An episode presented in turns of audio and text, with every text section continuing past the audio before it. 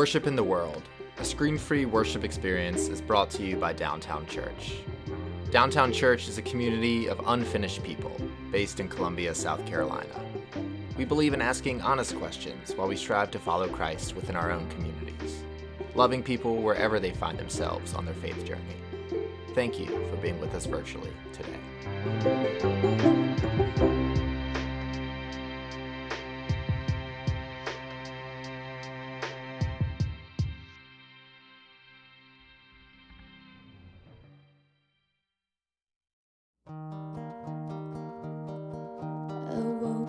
To a bitter scene. The whole world was crumbling. I cried to the guileless moon.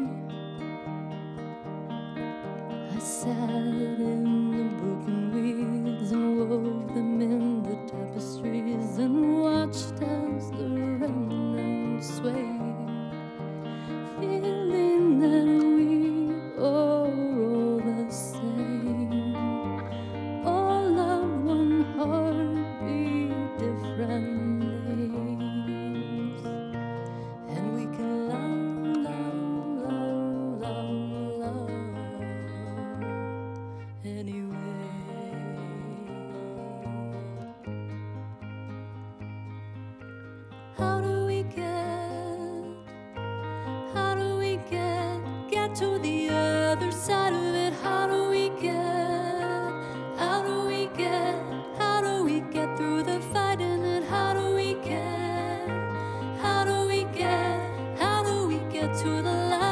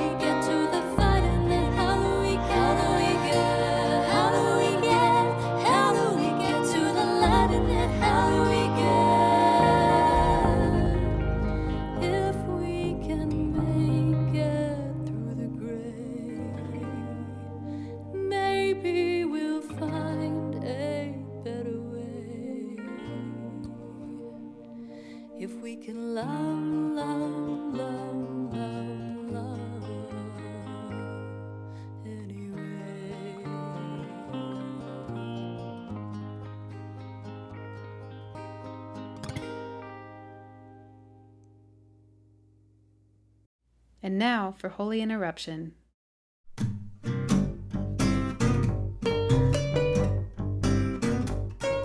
Hey, downtowners. This is Lindsay Joyner.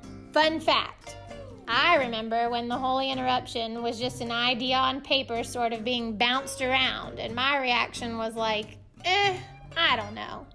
But I'm so glad I didn't push back too hard on it at the time because now it's one of my favorite parts of Sunday mornings. And the loss I've felt with his absence has definitely confirmed my extroverted personality.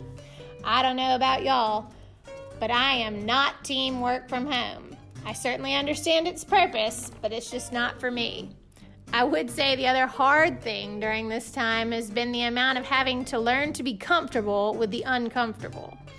Whether it's virtual hearings or depositions or waiting to hear from our presbytery about Lucas and waiting to hear from Lucas's presbytery about Lucas and whether they could do things virtually or even just wearing a mask and trying to be animated. It's just not comfortable. And unfortunately, it's prevented me from being able to be there for friends who've lost loved ones during this time, both from COVID and not from COVID. And that's been uncomfortable. But I can't forget about the bright spots, like getting to know someone in a new way or enjoying the outdoors when I'd usually be in the AC. Those things I'm so thankful for. And I hope that each of you is getting comfortable with the uncomfortable and know that I'm hoping and praying that you are and would always love to hear from you. I hope you have a great Sunday.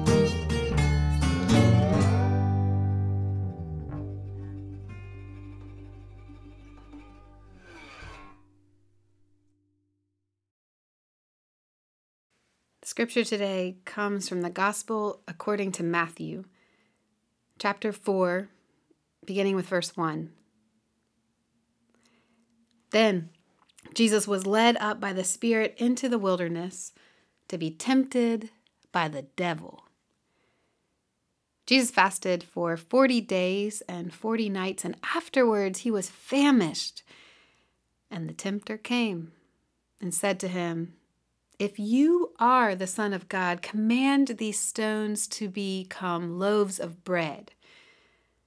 But Jesus answered, It is written, One does not live by bread alone, but by every word that comes from the mouth of God. The word of God for the people of God. Thanks be to God.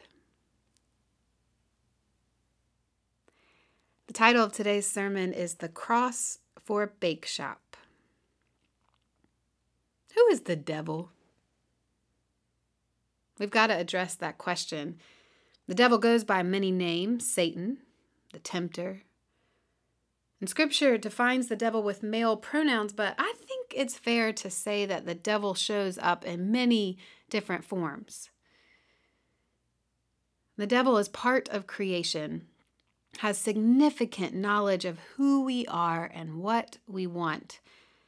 And though the devil has that significant knowledge and power, let's just go ahead and name right from the jump that the devil is ultimately under God's control and sovereignty. There's no doubt in my mind who wins the cosmic battle between evil and good. God wins every time. Still, we, we recognize that the battle shows up all over the place in the world, in our relationships, and what we consume in our very minds and hearts. We can see how that battle plays out with Jesus. Jesus, he's just been baptized by John the Baptist, and you might remember the Holy Spirit descends like a dove on him, and the voice of God confirms Jesus' identity as the Son of God, the one with whom God is well pleased. And immediately from there, immediately the Spirit leads Jesus into the wilderness, and Jesus is by himself. The Spirit gives Jesus this time period to settle into his identity, to clarify his vision, to think about how he's going to live into his calling. And it's in this space when he's planning and preparing himself that the devil comes. We're going to take each one of the three temptations that the devil presents to Jesus over the next few weeks. Today, we focus on the first, when the devil says to Jesus, If if you are the Son of God, command stones to become bread. Now, this temptation is layered with subtle temptations. Let's start with the obvious. Jesus is starving, 40 days without food. So, turning stones into bread, it would be useful to meet his human need for nourishment. And then, then there's this temptation to feed others. Sure, Jesus is alone in the wilderness, but this act, this miracle, it would serve him in his future ministry. Can you imagine the, the stories that would have been recorded in the Gospels of him turning bread, stones into bread? Like you can imagine how maybe there would be a story about the disciples out walking and they get hungry, you know, and Jesus just turns the pebbles under their feet into a snack. It becomes a magic trick. Like money growing on trees, it takes away any need for accountability or stewardship of resources. Why address poverty if Jesus can just make more bread out of stones? And Jesus, he's able to see what the devil is up to. The devil is fishing for Jesus to sacrifice the cross for a bake shop. The cross for a bake shop. I'm borrowing that, that phrase from the, enti- the authors of the Interpreter's Bible. They put it well. The cross for a bake shop. Jesus knew, he knew that instantly satisfying his hunger or this immediate need or doing the same for anyone else who is hungry, it would take away the responsibility, the consideration we all need to have for how bread is made and who it feeds. And then Jesus quotes scripture, drawing from it as the strength to say one does not live by bread alone. Yes, bread is necessary for our health, for the body to continue to function, but it does not account for a full life. We need both bread and the Word of God. And Jesus, he flips the entire temptation on its head by living only by the Word of God in the face of this temptation, which is what makes him God and us not, right? We can't live without bread, nor can we live fully without Christ, Word of God. as we wade into these temptations, the three temptations over the next few weeks, we, we must be acutely aware of how well the devil knows us. The devil knew that Jesus was going to have to reconcile his identity as the Son of God with his identity as the teacher who has compassion for the hungry. And though he lives in both of these identities, when push comes to shove, he's going to choose the cross, the identity of Savior for all creation. Because he doesn't just live for the humans living in the same era as him, but for all of us, for every generation that is to come. I guarantee that this temptation was not easy for Jesus. Jesus cares about all humans especially those suffering with basic human needs unmet. I, I think he was probably tempted on the cross to turn some stones into bread for survival, and yet he chooses not to. He chooses to stay focused on his identity as our Savior. He chooses the cross.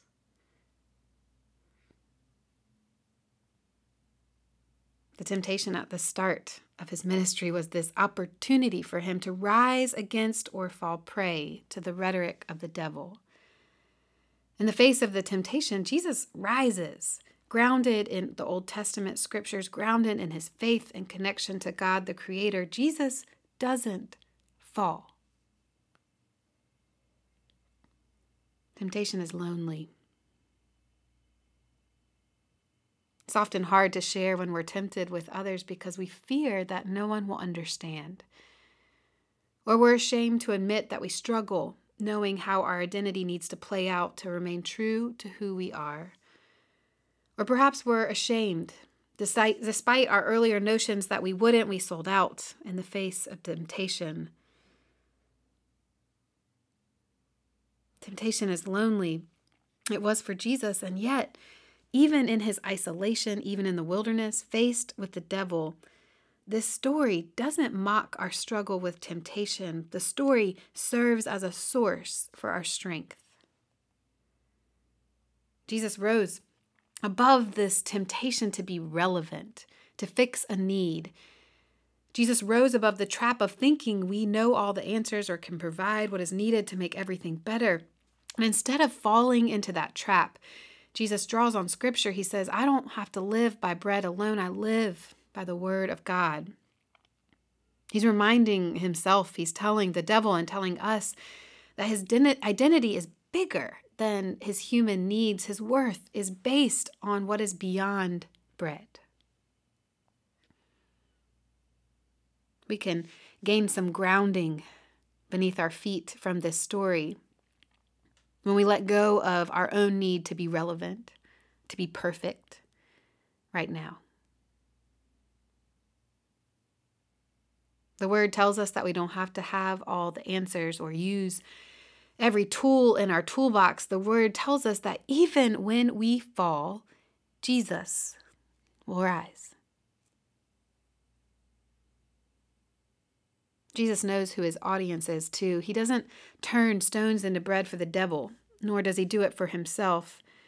He stays true to his compassion for us.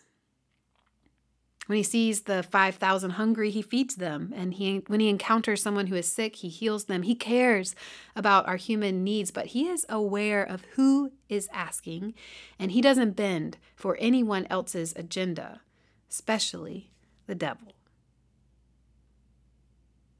Jesus is the leader I want to follow. His wisdom to see through the devil's temptation is something I pray for with all of my being. And yet I know, I know that I, like you, I'm human. And that the devil is smart and uses our personal wants and needs against us. With Jesus as our model, though, accessible through prayer and scripture to us, there is hope for us, abundant hope. Scripture will be our strength as it was for Jesus. We are in the wilderness now. Our very terrain, the systems and structures that have served us in the past don't serve us the same way now. And with each metaphorical step we take deeper into the wilderness, the trees, they begin to look like each other, and it becomes less and less clear which path we are to take. And as our human needs aren't met in the same way, we can be tempted to create our way out. To prove that we are resilient and self sufficient, we are tempted to be our own savior or somebody else's. We have a savior. And though we walk through the wilderness, though the devil comes at us strong and will come at us with temptations that are personal to us, temptations that trick us into believing what we need. We aren't alone. Jesus is with us a prayer away. Facing temptation is a chance for us to rise or fall. We don't have to fall.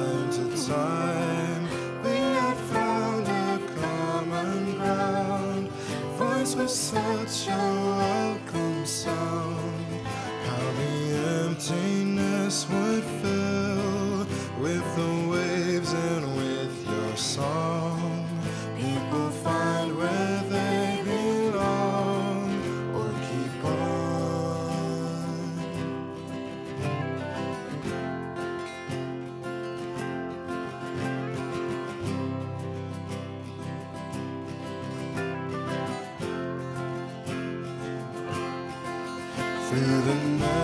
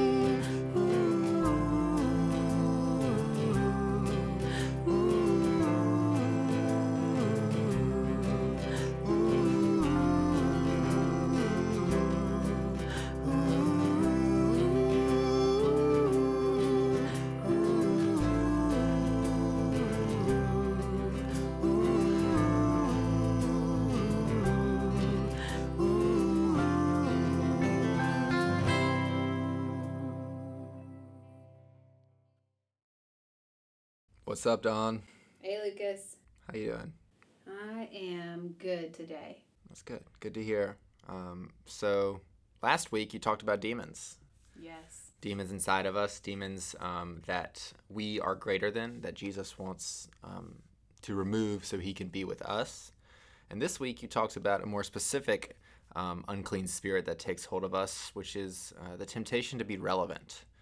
How'd you feel about that this week? It hit close to home. Me too. Me is- too. Uh, it's hard when uh, I feel like I'm preaching to myself. It's good though. I need it. Yeah, I once heard that we preach um, sermons that we need to hear. And although I didn't preach this week, I needed to hear that sermon. I think as a new pastor at a new church, a new amazing community, I've got that temptation to be relevant for everybody um, just inside of me. But what you say is that Jesus calls us that we are more than the bread that we produce. We are so much more. Um, so yeah, thanks for that word. It was, it hit hard and it hit in a good way, and I hope it did the same for everyone out there listening. Well, and it's tricky too. I didn't even touch on this, but I think about like the church as a living organism, you know, and there's this um, temptation too for us to be relevant or to meet every need or to know, you know, what we're going to become tomorrow, today. And um, I'll be honest with you, I don't think I've let that go yet. I think that's probably another sermon for a different day, but uh, it's real. That's true. Well, we got plenty of sermons to preach as long as people keep showing up. Yeah. But anything you're praying for specifically today? Um, let's see. I'm giving I'm giving a lot of thanks to God for um, our team, our creative team, and their patience and um, adaptability, and uh, praying for health. Um, yeah, and I'm sending up some prayers of gratitude for good news um, for some of the people in our congregation that were waiting on some news. I'm grateful for that. How about you?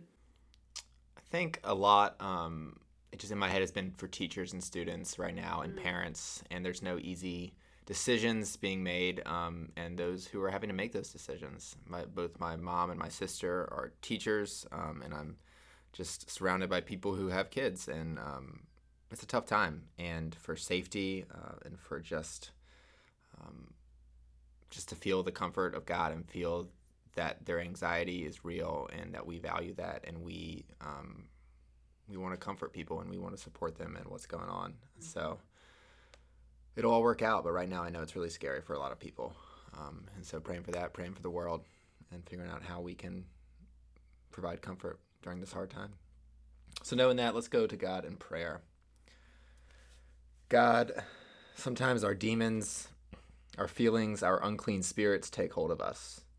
The pressures to be relevant, to do something spectacular, and to seize power or take priority. We forget that our value does not lie within our production, but within our creation in your image. Forgive us, God, for the ways we trample on each other, on loved ones, and on this beloved earth as we seek false glory. And now we're going to take a few moments of silence, uh, giving us a chance to offer our own confessions and our own prayers up to God.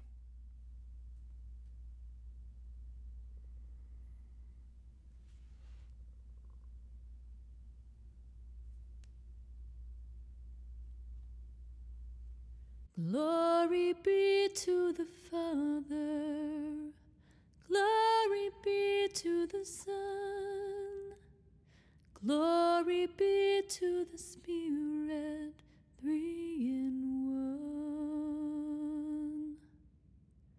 And as it was in the beginning, and will be forever. Amen. Amen. Amen.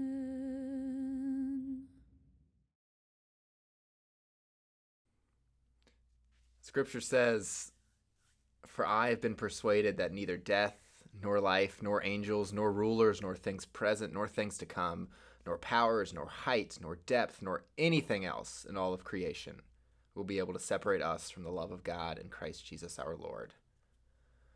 These words from Paul are good news. In the name of the risen Jesus, we are forgiven. We are shown grace. We are loved. Let us go and do likewise. Amen.